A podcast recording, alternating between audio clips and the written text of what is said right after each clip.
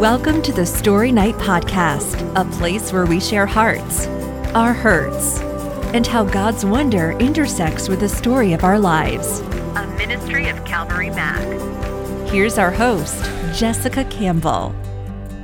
Hi, ladies, and welcome back to the Story Night podcast. We're so glad you found us, um, especially if this is your first time listening.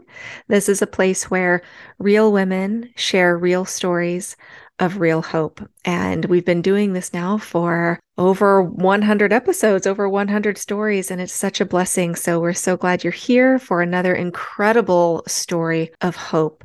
And my guest tonight is Jenn. Jenn's actually the one we can all thank for introducing us to Ashley, who was our 100th episode guest. So, for those of you who have been following along for the past three years, for all 100 episodes, we're so glad you're back again for another one. Uh, before I have Jenn introduce herself, I do want to give a trigger warning for all of you listeners. Sometimes we have episodes that need a warning at the beginning. Uh, we are going to be covering some very mature topics, some very hard topics, and they might be emotionally triggering for some of you listeners. So please consider your heart, consider other ears that might be listening to this as you decide when and how to listen to the story. But as always, I do encourage you to stick with us because we are absolutely not going to leave this story in any of the the dark or hard or or ugly places. We are going to find the redemption and the hope and the light and the joy and just the amazingness that God can do no matter what your story is. So, with that little warning behind us, let me welcome Jenn. Thank you so much for being here. And before we start with your story, would you just introduce yourself to the listeners? First of all, I want to say thank you. You you started this whole thing giving a trigger warning, and I just feel like I need a t-shirt. I need a t-shirt that says "Prepared to be triggered." Like if I could walk into a room and and you know my husband's there, then he could just prepare be prepared to be triggered. And I'm just kidding. It's not really like that. I just feel like that's a really great point because this is my life. And sometimes I forget that it's hard. And that's a testimony to what God has done. It was hard at one point, and now I forget that it's hard. So triggers or trigger warning is very appropriate. No t-shirt needed. Okay. Okay. So first of all, I just want listeners to know that, you know, despite the sort of Dateline documentary vibe that my story can give, the premise of today is really how my story affected my identity and how I related to myself and others. And I'm turning 50 this year. This is an exciting year because 10 years ago, I didn't even want to live. And so I'm turning 50 this year. Um, my husband and I are both on our second marriage. We have a blended family of five kids, have a grandbaby and a half. One's uh, going to be born this year in uh, November. And I really feel like for the first time in my life, I'm living my best life, but it really took took me 50 years to get here. So my hope is in sharing my story that it won't take others as long to discover what what I have. So that's me in a nutshell.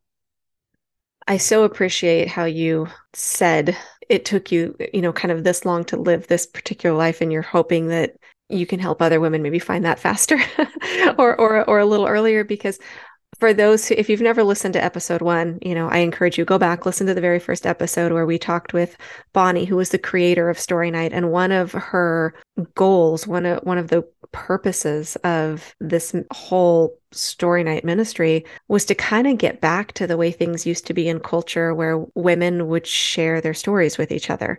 And particularly women who were maybe a little older would be sharing with women who were younger than them and they would learn from that. And it would just be this incredible cycle of generational advice giving sharing guidance learning rather than kind of the culture we live in today, which is very much uh, social media, fake book. This is, I'm only going to share the good stuff of my life. So I love getting to do this because this just reminds us that one, we really can't judge each other's story by just a picture. And I know, ladies, you're only hearing the audio, but I can see Jenn's face. And if you could see her in person, you would fall into that trap of thinking, well, she has it all together. Her life's great. There's this beautiful woman. She doesn't look a day over 30, and she said she's turning 50.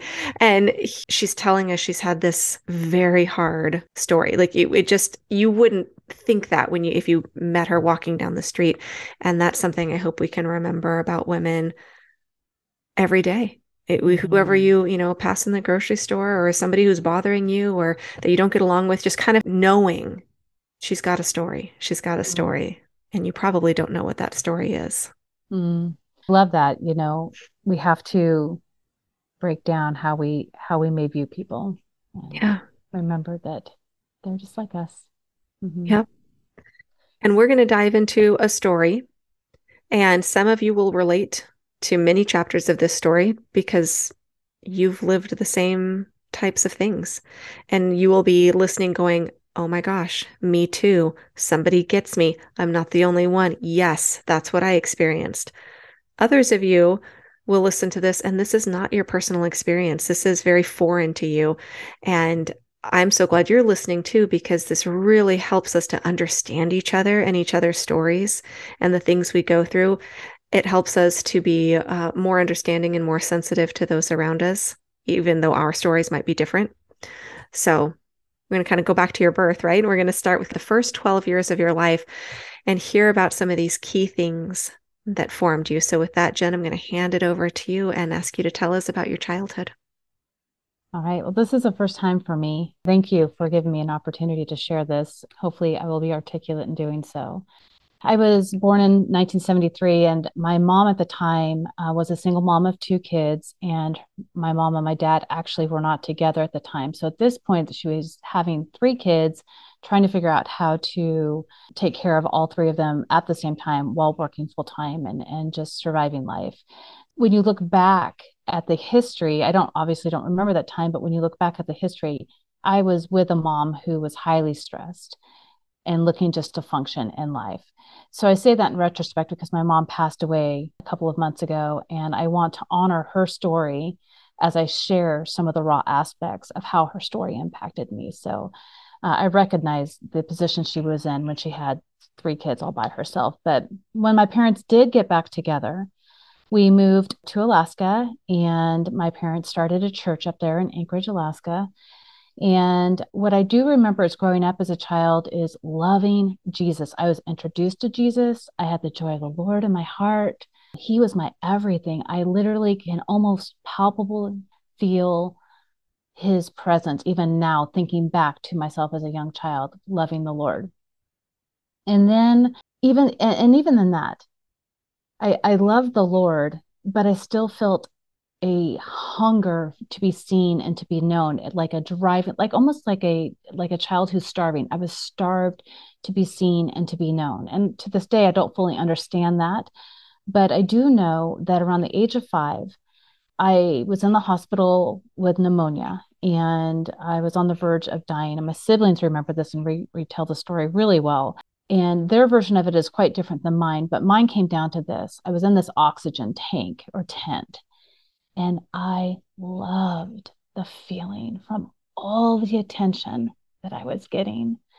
I was being seen.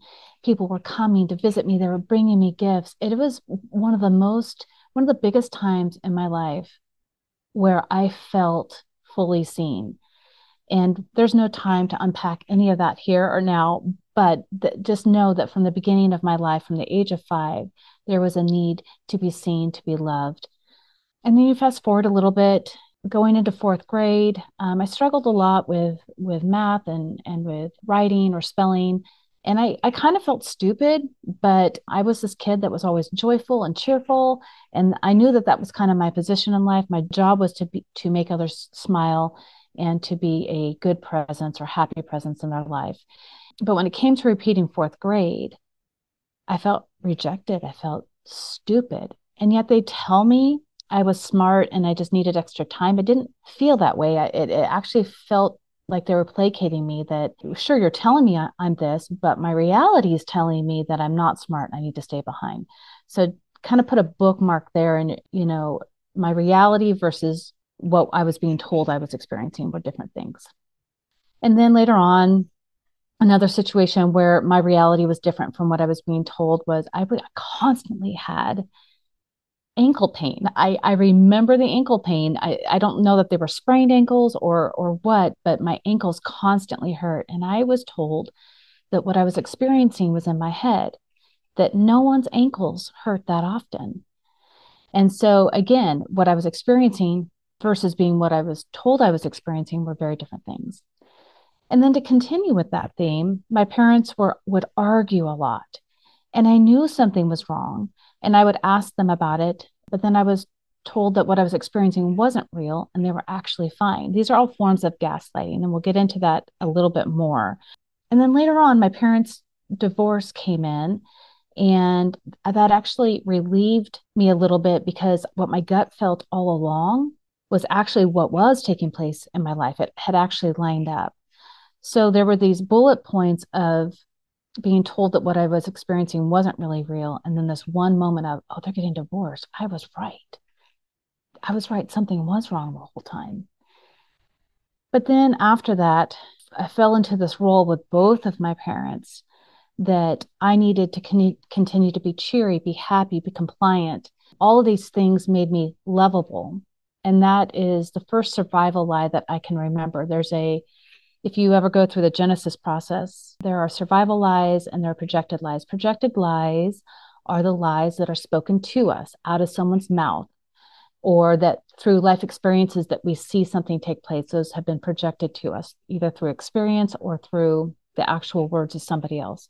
The survival lie is a lie that we tell ourselves to survive a moment, a situation, or a period of time. So when I discovered that being cheery, happy, and compliant made me lovable, that was a lie that I clung onto and really held onto, honestly, to some degree to this day. And I'm working on that. So that's essentially my childhood in a very short block of time there.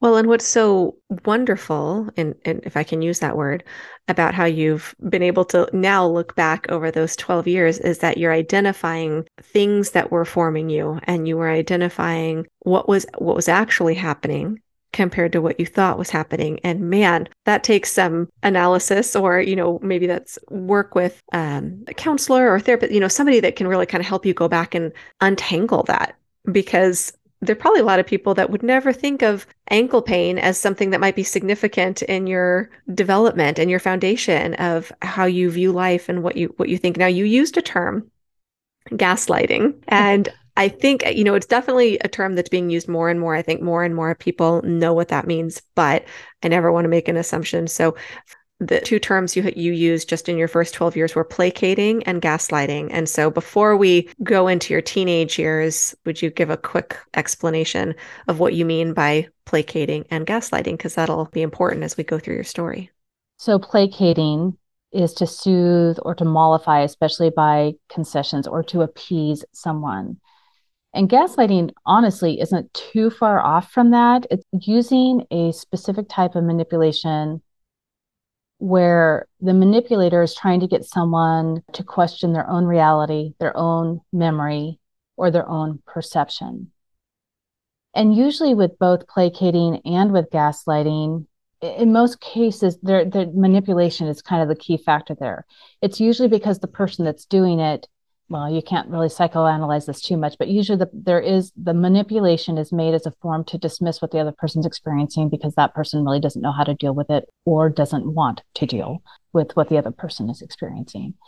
To, in my experience, in my childhood years, it, this is different in my adult years, but in my childhood years, the dismissiveness of the, the gaslighting was because I don't think my mom had the time and energy to deal with me so it was a way to dismiss my reality, insert a reality that worked better for her. And you'll see how this plays out. So my parents got divorced. We moved back to a little town in California. I continued to use my my persona of being cheery, happy, and compliant to make friends. So I made friends really easily. And most of the time, people didn't really know what I was experiencing because of this cheery disposition that I had. One of the key things that formed me though around 7th grade, I specifically remember I was I was sleeping and there was a there I don't say ruckus. I don't know where I got that word from. It's such an old word. It's a 50 old lady word. I, there was a ruckus. There was a ruckus downstairs, and and some arguing, and which was abnormal because at this point I was living with my mom and my dad lived a couple of hours away, and he comes up the stairs and they're arguing and i can hear the argument get closer and closer and closer and the door opens and like all i can see is the light from the hallway coming in. And and my parents were saying you have to say it now. You have to choose now. I'm like what are you talking about? When my parents got divorced the one thing that they promised me i would never have to do would be to choose between them. And i really really believed that that would never happen. And in this moment, it was happening. And they literally had my arms were like a tug of war. Both of them had one arm and were literally pulling me side to side. Now, it wasn't violent, but it was intense. And I remember my mom saying, Jenny, Jenny, you have to tell him, you have to tell him who you want to live with. And I remember sobbing because I was going to have to reject one parent. I was going to have to let one parent down. I was going to have to communicate to one parent that they were less important than the other. And remember, my job in life was to be compliant and lovable and happy and cheery. And this, I could not do that in this moment. And finally, I uttered out the words that, that I wanted to live with my mom. And my dad left the house bawling. And from that point on, gosh, I've never actually said these things out loud. So at least in this form. So from that point on, I felt such a tremendous responsibility in life to not let people down, to do all I could in any situation to um, lessen the intense or negative feelings that others had. So that's where that kind of survival lie sort of entered in my life at that time.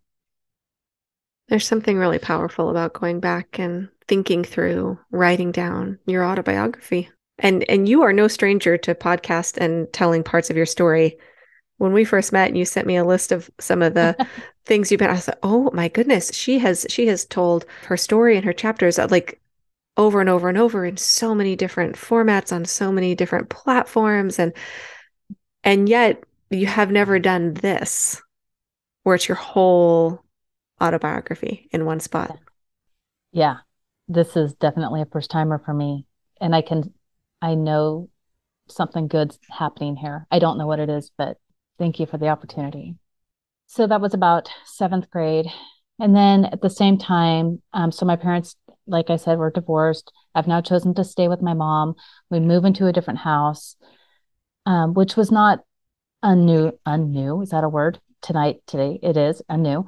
It was not a new to me to to move from house to house to house. I kind of liked it. But in this one situation we moved in to this home and my mom started i think she started dating at the time. And and so she wasn't really around a whole lot.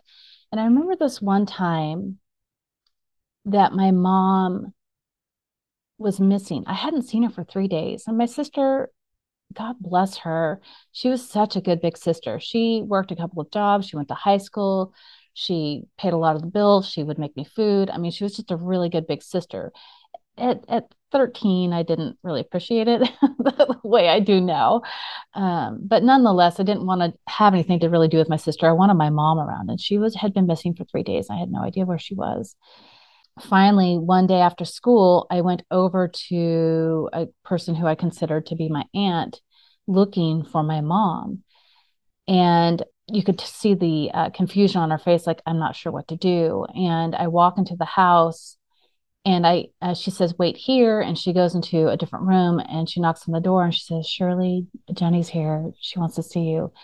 And all I can hear from the other room is Tell her to go away. Tell her to go away. I don't want to see her. I don't want her to see me like this. Please don't let her see me like this. Of course, I hear this from the living room and I go to the room and she's in a corner sliding down the wall until she gets to the floor and she's in a fetal position and she's rocking and she just keeps saying i didn't want you to see me like this i didn't want you to see me like this and i didn't understand what was going on what had been taking place in my mom's life is she had become severely anorexic and she was hiding. She didn't, I'm sure my sister knew to some degree. I feel like my sister always knew all the things in hindsight, but at that time, I didn't know. I didn't know my mom was anorexic. I didn't know she was broken. I didn't know she was hiding. I'm 13 trying to figure my own life out here. So that's when uh, the role started to reverse, where I started to become the support for my mom instead of my mom being the support for me. And then as time would go on, you know, um, I would continue to be her cheerleader. And and then there was this sense of enmeshment that was taking place like the role role reversals were just happening all over the place but during that role reversal there was still this power differential where she was still the authority in my life but i was the comforter. So it was very confusing. Like i knew what my role was but i still had to be under her authority which was very confusing. Then growing up you know with her she would she would be doing things like smoking and hiding it. And then uh, she tried to get me to believe that it was in my head that she wasn't really smoking, even though my nose knew, all my senses knew. So there was some more gaslighting, you know, that was taking place. This theme of your reality isn't your reality. Don't trust your gut. This you don't know what you're thinking mentality just sort of continued as this thread that sort of wove through uh, this part of my life as well. So add to all that so my mom is this mess in this corner. I'm this 13 year old girl trying to figure things out. And then I've got my beautiful, tenacious, hardworking epitome of who I wanted to be sister. Uh, I felt like I couldn't measure up to her. So it so just kind of bookmark that as well. Because it was then in this same house that we lived in when all this was taking place that this really cute boy was moving in next door. And let me tell you, Jess, he was really cute. He, I, I can see it now. He was jumping out of the back of a truck and he was running into the house. And I stuck my head through this little bay window that was in the kitchen. And I said, oh, That, that is the boy that I am going to marry. And you might dismiss it at the age of 13, but I knew, I knew that that was the boy I was going to marry. And so I met him a couple of days later living next door. And we ended up dating all through uh, high school. And by the time I was 15, uh, he and I had had sex, but not because I was so in love, but because I didn't want to disappoint him. Can you see the theme? Don't disappoint others. Some might call that codependency and another subject for another day. But I had sex with him at 15 and but the, the thing was is that I didn't want to be a sexually active couple. That's not I was really afraid of being a bad girl. And I was also really afraid of being pregnant because my mom said, if you ever get pregnant, you will be kicked out of this house. And the irony to that is my mom had her first child on her 16th birthday. So it doesn't really compute very well. But at the same time, I was really afraid of getting pregnant. And I also just wanted to be a good girl. Um, I was really afraid of, and I and I'm not saying that girls who have sex are bad girls. I'm just saying that my thought process was that if I act a certain way, that would equate to me being good, and me being good would equate to me being loved.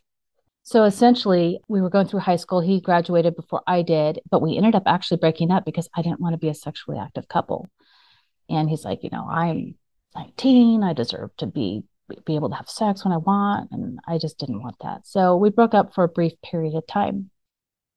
Well, I finished high school. And the entire time that I was in high school, I believed that I wasn't smart. So I really relied on my cherry disposition and uh, my charisma to really kind of get me through. I could talk myself into a good grade rather than actually earning it because I had this mentality that I wasn't smart and I didn't have anything to offer other than a than a, a smile and a kind word. Um, so all my value was really external. I didn't really have any internal worth at this point. To the point where I would I would dare say that there was some manipulative tendencies that I had in relationships to others because I I wasn't being a true version of myself.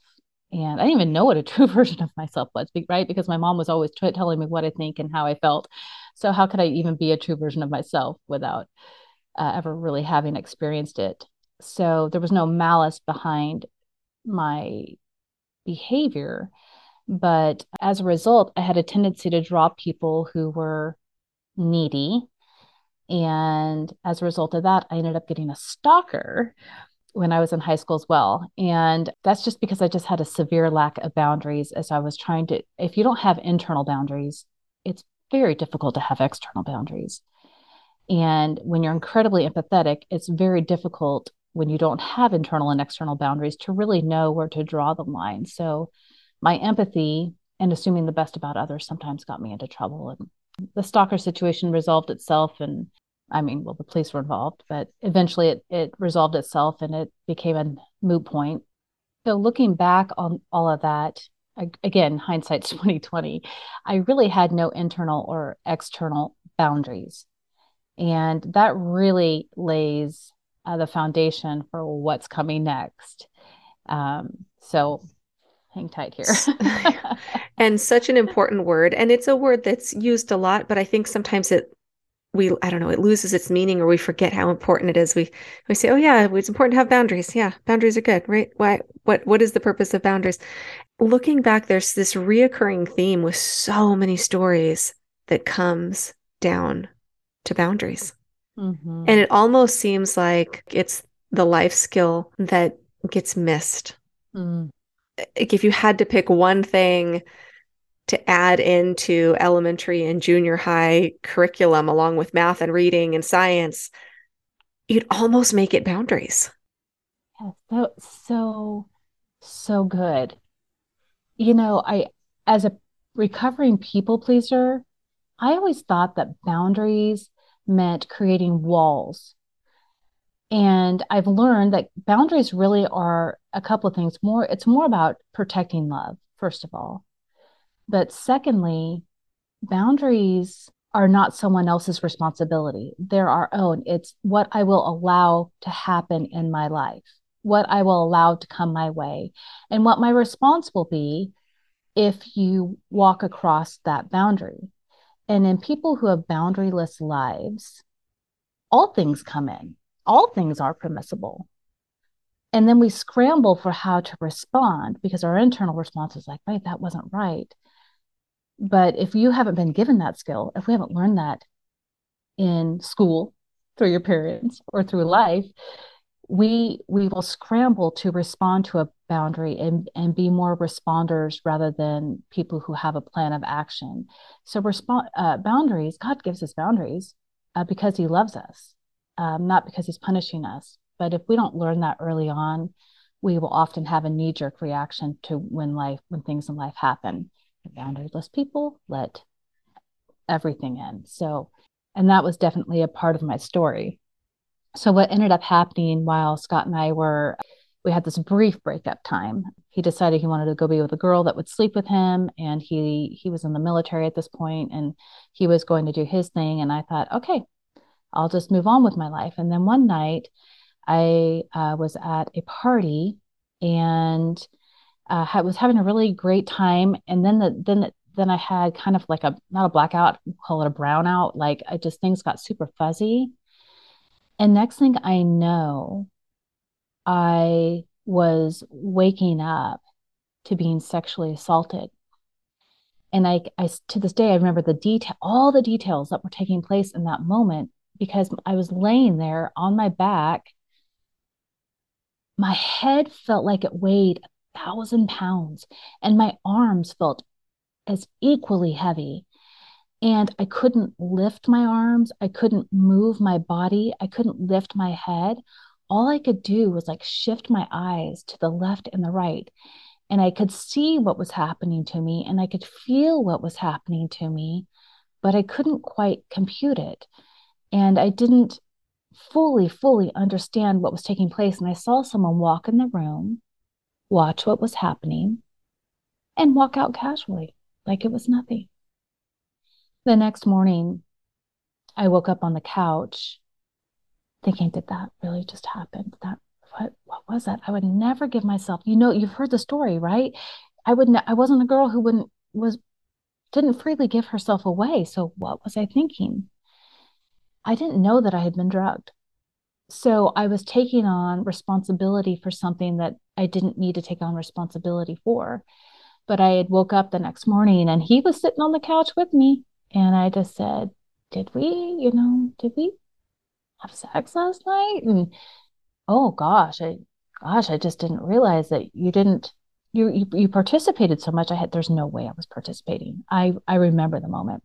And it wasn't until years later that I was watching some Oprah show and learning about what date rape drugs look like and it was really through watching that show and learning that that's what had happened to me that I was actually finally able to let go of of the guilt that I had experienced because I thought I thought I had instigated it. I thought I had allowed it to happen. But part of what that experience did was it made me never, ever, ever want to date. I wanted someone safe and I wanted predictable. I never wanted to be in a position like that again. And so what ended up happening is Scott ended up coming home from the military. Um, that happened in the summer. He came home.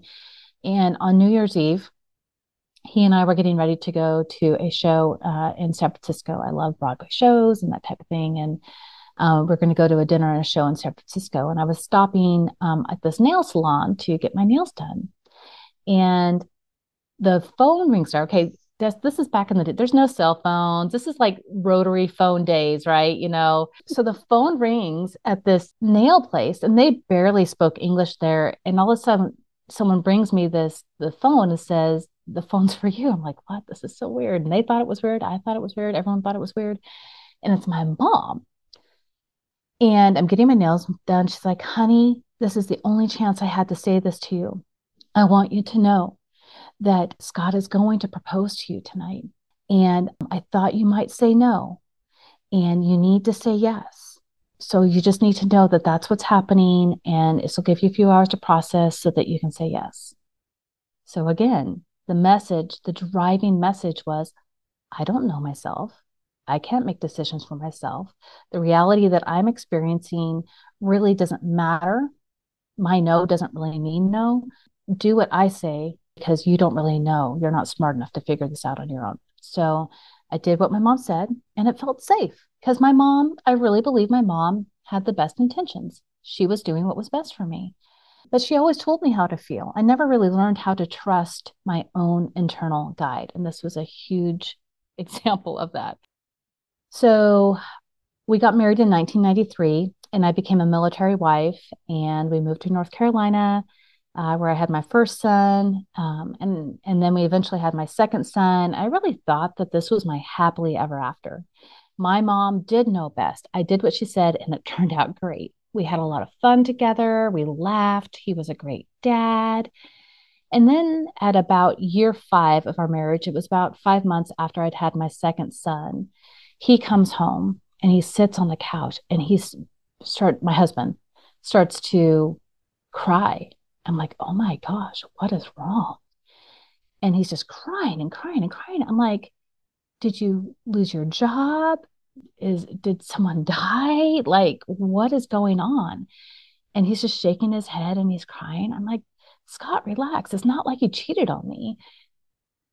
And he didn't say anything. And I, well, I reiterated it because, you know, it's not like you cheated on me and he didn't say anything again. And then I got a more serious tone. I'm like, it's not like you cheated on me. He's like, oh, I'm so sorry. And he goes on to tell the story about how he and the babysitter had been having a thing going. That became relatively public because we all went to church together and she had been previously in our youth group. And it was a really, really big disaster and absolutely devastating to me. So, what we ended up doing um, as we recovered, I decided I was going to be a good Christian wife and I was going to stay. We were, we were going to bring glory to God. Very Christianese talking. And if for those listeners who will maybe not be believers in Christ, it's just a term that we use, very churchy talk. It's just very churchy talk. And so I was going to be a good Christian wife and I stayed. Well, the pain continued to get greater and greater, and we decided to move up north to Oregon, really to just start our life over again because we were in a small town and I needed to not be in that small town with all those people. We were living a pretty white picket fence life at that time um, when my eight year old son, then eight year old son, oh, I hate this part so much. I remember we were driving home and he says to me, What does daddy do in front of the computer with his robe on? And you could hear crickets in the car. Like, I'm trying to put this together. You have to also keep in mind that the internet was there was it was still AOL, it was still dial-up. Like you couldn't use your phone and the computer at the same time. So this concept of un- online pornography was just really, really new. And I started putting it together and I confronted him and as a result you know i you know i made him apologize to our son for, and daddy's going to get better and do but i had no idea what this world was all about. What ended up happening though is i was in a lot of pain. Like he was a good man with a good reputation and i did not want to ruin his reputation so I became more isolated in my pain. And anytime I brought up what I was experiencing, he would either minimize it or discount it or tell me I was throwing his stuff in his face. And so then I went to the church, and the church wasn't particularly helpful. Again, they didn't know much about the issue either. So there just wasn't real support in this area of pornography at that time. So what happens when there's no support? You, uh, well, in my case, I swept it all under under the rug. You know, the uh, be accommodating.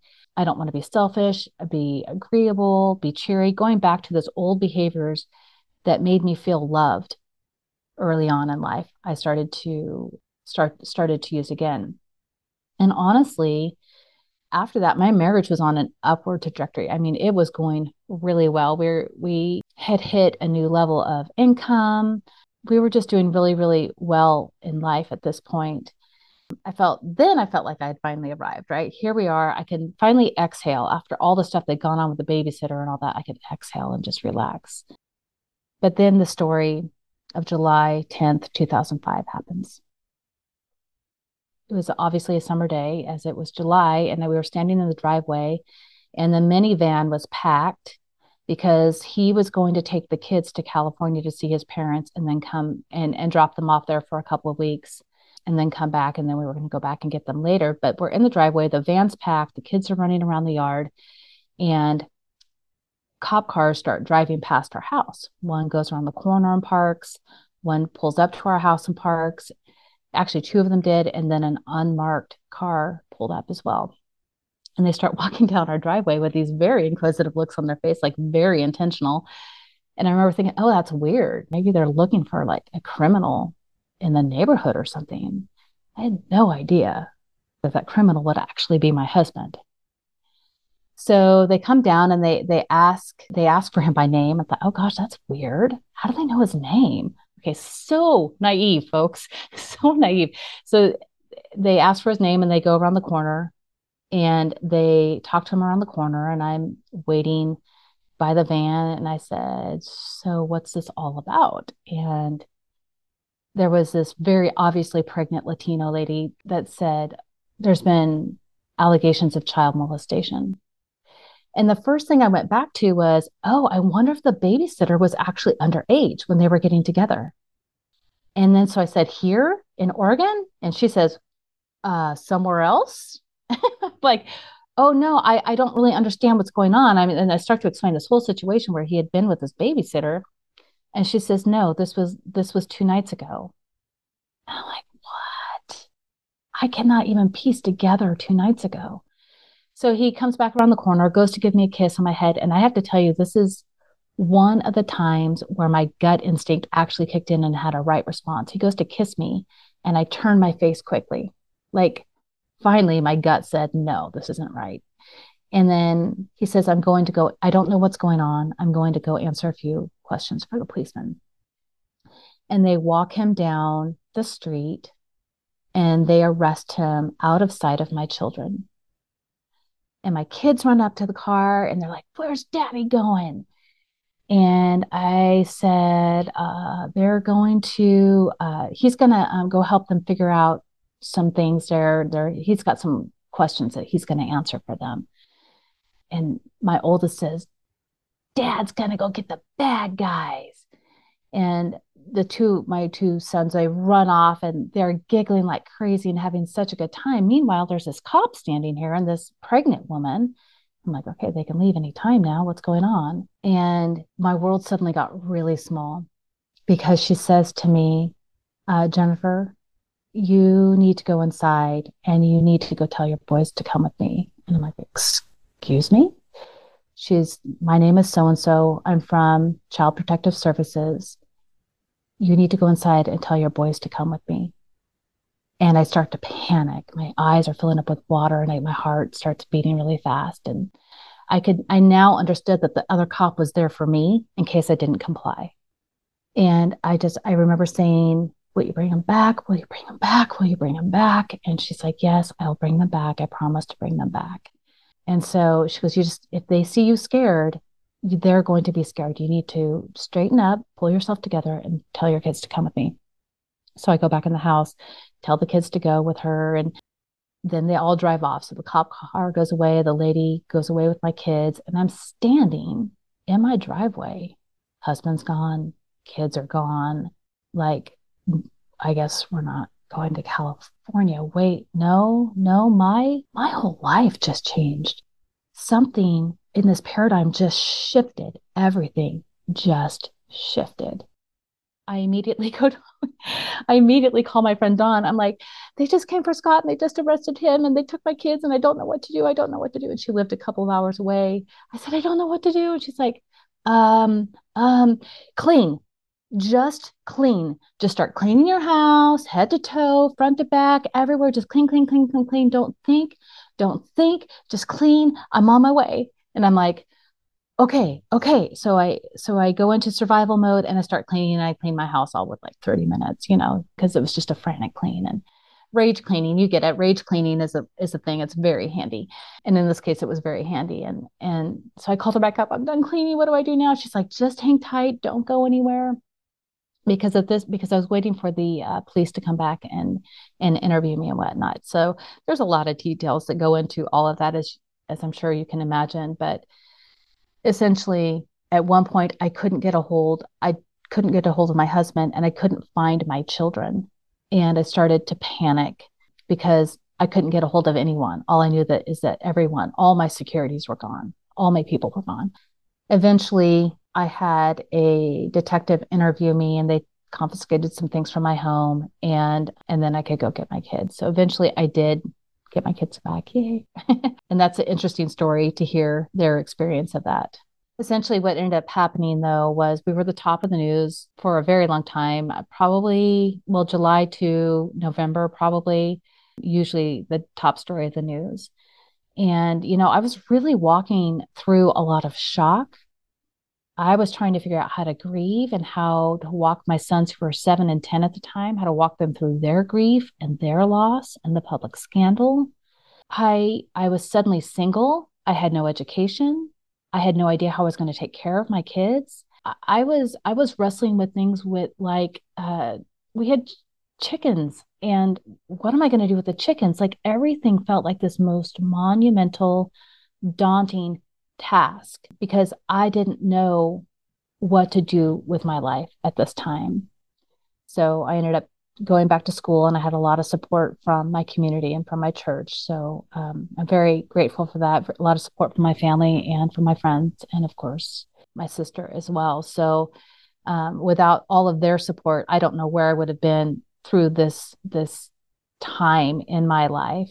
But I ended up going to school and I ended up becoming a massage therapist. And that's kind of where well he well let me say this much in all of that while i was in school he ended up getting sentenced to 20 years in prison and and so then we knew well i knew that it was going to be final no matter what because of the acts he had done against my son's friends isn't that just a that's just a horrible thought i hate that so much i I had such amazing friends, and they stuck with me through all of this. We, we, to this day, we're still very, very, very good friends. We link arms in this tragedy, which I think is often very abnormal.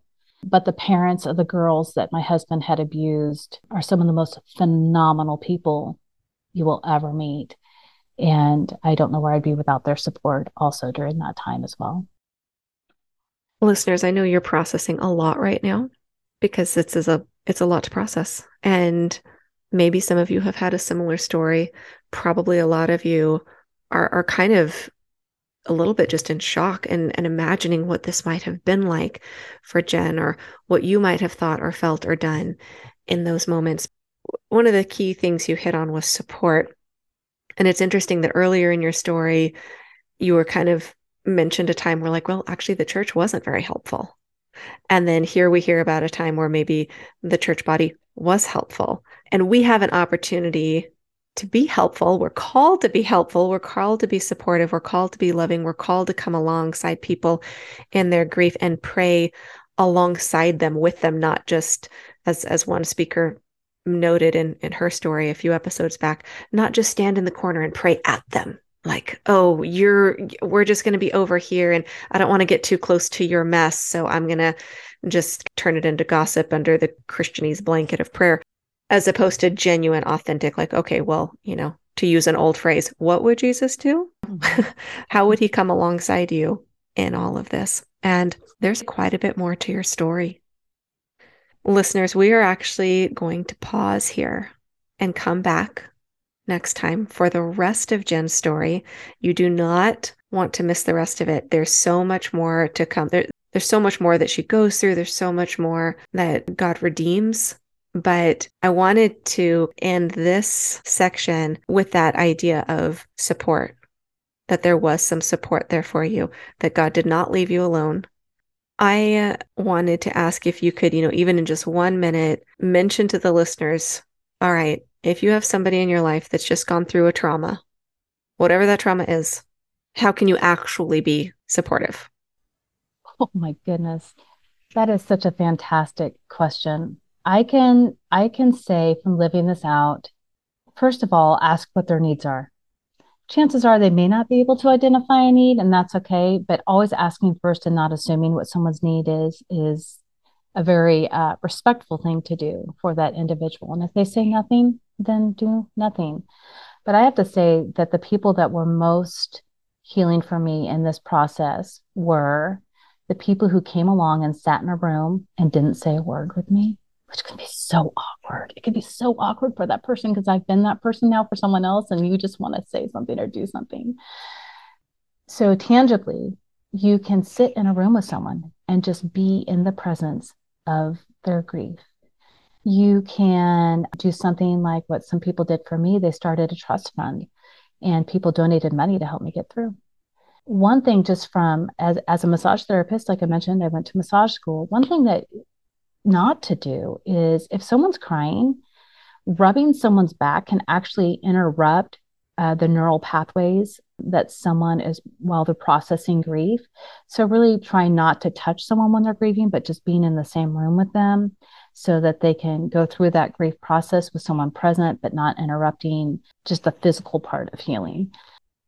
And words of encouragement, not Christianese, not spiritual bypass, not telling them they're going on a grand adventure. I feel so bad for the person that said that to me. She's apologized so many times.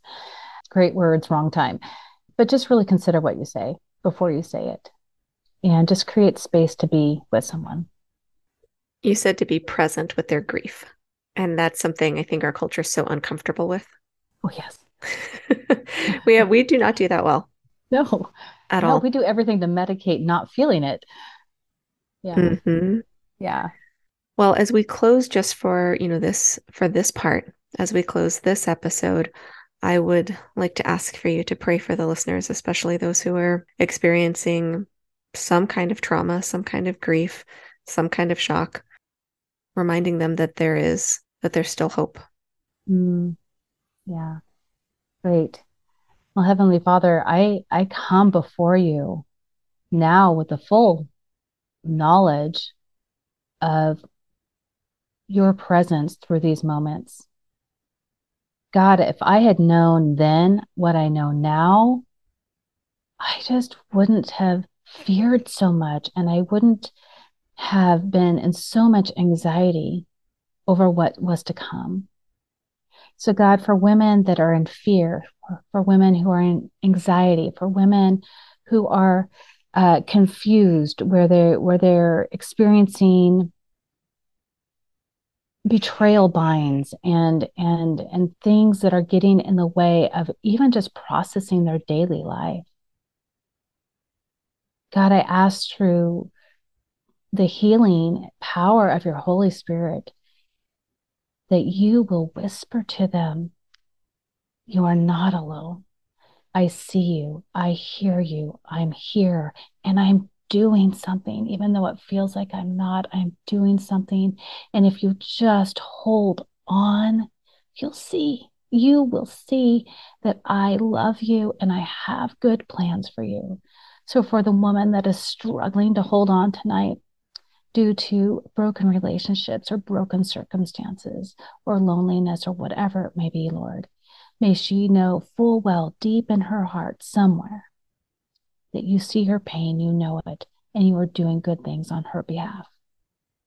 Friends, if I could encourage you to do anything, please know that we go before you and we tell our stories to remind you that you can get through this moment, you can get through this day, you can get through this week, you can get through this year, you can get through this decade.